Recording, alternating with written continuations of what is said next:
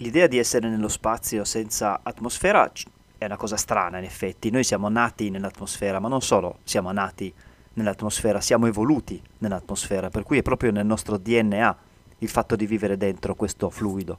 Il fatto di non averlo sembra strano, in realtà è la condizione più normale dell'universo, avere attorno a sé il nulla. Essere sulla superficie terrestre ha tra i suoi vantaggi proprio quello di essere immersi in questa sottilissima buccia di atmosfera che ci rende possibile la vita. Pur essendo sottilissima rispetto al nostro pianeta, questa atmosfera pesa tantissimo. Io sono Eric Viotti e questo è il podcast del prof di montagna.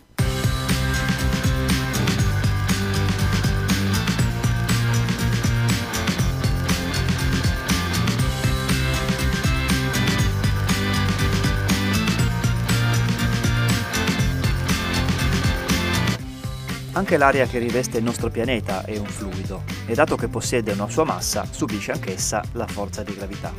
Questa forza gravitazionale tiene l'atmosfera incollata a terra e le impedisce di disperdersi nello spazio ed è la causa della pressione atmosferica. L'aria che circonda il nostro corpo e tutti gli oggetti che abbiamo vicino è fortemente compressa dal peso dell'atmosfera soprastante. In pratica è come se ci trovassimo sul fondo di una grande piscina, con aria al posto dell'acqua. Un'importante differenza sta nel fatto che i gas, al contrario dei liquidi, sono comprimibili, cioè non esiste un punto preciso in cui l'atmosfera finisce, perché la densità sfuma fino a zero, fino al vuoto assoluto, per cui non si può parlare di una vera misura di profondità nell'atmosfera, però sopra di noi sicuramente ce n'è parecchia. Questa pressione, che rispettando il principio di Pascal ci comprime in tutte le direzioni, ha un valore molto molto alto, circa 101.000 pascal, se misurata a livello del mare, dove in pratica c'è più aria sopra di noi. Questo vuol dire, facendo due calcoli, che su ogni centimetro quadrato della nostra pelle l'aria spinge con una forza pari al peso di circa un chilogrammo. E dato che la nostra pelle ha in media una superficie di 2 metri quadri, ci portiamo addosso circa 20 tonnellate. Ma perché non ci fanno male? Perché non ci ammazzano? Beh, perché al nostro interno c'è una pressione altrettanto alta che spinge nel senso opposto e quindi controbilancia quella atmosferica. Siamo come un palloncino gonfio, quindi vuol dire che se venissimo portati nel vuoto assoluto senza nessuna tuta, nessuna protezione, beh. La prima vera e propria misurazione della pressione atmosferica fu compiuta nel 1644 da Evangelista Torricelli. Egli utilizzò una piccola vasca riempita con mercurio, che è un metallo che alla temperatura ambiente è allo stato liquido. Poi riempì della stessa sostanza un lungo tubo di vetro, chiuso a una delle due estremità. Immerse il tubo stesso nella vasca dalla parte aperta, quindi la parte chiusa era in alto e il mercurio riempiva completamente il tubo. Questo tubo a questo punto era verticale. Accadde che il mercurio contenuto nel tubo scese per effetto della forza di gravità L'aria non poteva entrare da sopra, per cui sopra il mercurio c'era il vuoto all'interno del tubo. Ma non scese fino in fondo il mercurio, si fermò a circa 76 cm più in alto dal livello della vasca. Quello che sosteneva il peso di tutto quel mercurio era proprio la pressione atmosferica che premeva contro il mercurio contenuto nella vasca. Non poteva premere contro il mercurio contenuto nel tubo, perché nel tubo l'aria non c'era. Quindi immaginatevi questo disegno fatto in un podcast di una vasca, una bacinella riempita di mercurio, ovviamente sulla quale c'era l'aria, ma eh, questo tubo messo in verticale conteneva altro mercurio che riusciva a stare ad un'altezza di 76 cm, semplicemente spinto verso l'alto dalla pressione attorno dell'aria. In pratica si era creata una situazione di equilibrio. La pressione atmosferica deve essere uguale alla pressione esercitata dalla colonna di mercurio. Questa pressione esercitata dalla colonna di mercurio si può calcolare con la legge di Stevin. E infatti basta fare densità per altezza per accelerazione di gravità. Con la densità del mercurio che è molto alta, più di 13.000 kg al metro cubo, per questa altezza di 0,76 metri per 9,80 eh, metri al secondo quadrato di accelerazione di gravità, si ottiene proprio all'incirca quel 101.000 pascal che dicevamo prima. Lo stesso esperimento può essere naturalmente ripetuto con qualsiasi liquido, però il mercurio è particolarmente efficace perché la sua densità è molto alta. Se venisse utilizzata dell'acqua, per esempio, che è un po' più facile da reperire e tra l'altro è anche un po' meno cancerogena rispetto al mercurio, la colonna di liquido dovrebbe essere molto più alta, arriverebbe a circa 10 metri. Oggi non occorre una vasca di mercurio per misurare la pressione dell'aria. Esistono vari strumenti più semplici, più portatili, che si chiamano barometri.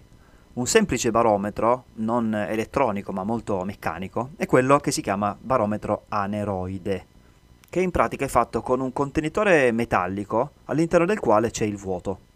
La pressione atmosferica deforma il metallo e un sistema meccanico fa muovere un indicatore sul quadrante dello strumento. Più si deforma, più si gira la lancetta. Però a cosa serve un barometro? Se Torricelli ha già misurato la pressione dell'aria secoli fa, non è che sia cambiata la Terra per adesso. Beh, innanzitutto la pressione atmosferica non è affatto costante e le sue piccole variazioni sono proprio quelle che sono alla base delle diverse condizioni meteorologiche, sono una delle condizioni più importanti da osservare per poter fare delle previsioni meteo affidabili. Inoltre un particolare tipo di barometro, detto altimetro, può anche indicare l'altitudine in cui ci si trova, sfruttando il principio secondo cui la pressione atmosferica diminuisce all'aumentare della quota alla quale ci si trova. Perché diminuisce la pressione atmosferica aumentando la quota? È semplice, perché ci stiamo avvicinando alla superficie, tra virgolette, della nostra atmosfera, o meglio dire, sopra la nostra testa c'è meno atmosfera che pesa, per cui la pressione scende merita parlare un pochino delle varie unità di misura che si utilizzano per la pressione atmosferica, perché è vero che stiamo parlando di fisica e in fisica la pressione si misura in Pascal e basta. Però è talmente comodo utilizzare altre unità di misura, è talmente diciamo di uso comune utilizzare altre unità di misura che è meglio conoscerle. Una di queste si chiama bar, ed ecco perché lo strumento si chiama barometro, e il bar corrisponde in pratica a 100.000 Pascal, tondi tondi ed è utilizzato semplicemente per utilizzare numeri un pochino più leggibili rispetto ai numeri molto grandi della pressione atmosferica misurata in Pascal. Un'altra unità di misura simile al bar, che infatti si confonde spesso con il bar, è l'atmosfera, il cui simbolo è ATM. L'atmosfera ha proprio il valore preciso, medio, diciamo, della pressione atmosferica a livello del mare, che è 101.325 pascal, per cui assomiglia un po' al bar, ma è più preciso e leggermente più grande, insomma, un'atmosfera rispetto a un bar. Poi a livello scientifico si utilizzano ancora molto i millimetri di mercurio o torricelli. Eh, il simbolo è mmHg, nel senso proprio millimetri Hg come simbolo chimico del mercurio. E ovviamente questa unità di misura è, diciamo, è rendere onore eh, rendere omaggio al famoso esperimento di Torricelli, perché ogni millimetro di mercurio corrisponde a un po' di pressione atmosferica. No? L'atmosfera a livello del mare ha una pressione quindi di circa 760 mm di mercurio. In idraulica è spesso usato l'MCA, cioè il metro colonna d'acqua, e in pratica deriva da quello che dicevo prima, cioè una specie di esperimento di Torricelli però utilizzando l'acqua. È molto usato in idraulica perché con questa unità di misura è abbastanza semplice calcolare la pressione per esempio a diverse altezze di un edificio nell'impianto idraulico. Noi sappiamo che se il punto più alto del nostro impianto si trova a 12 metri sopra di noi, beh a questo punto la pressione è facile, sarà 12 MCA.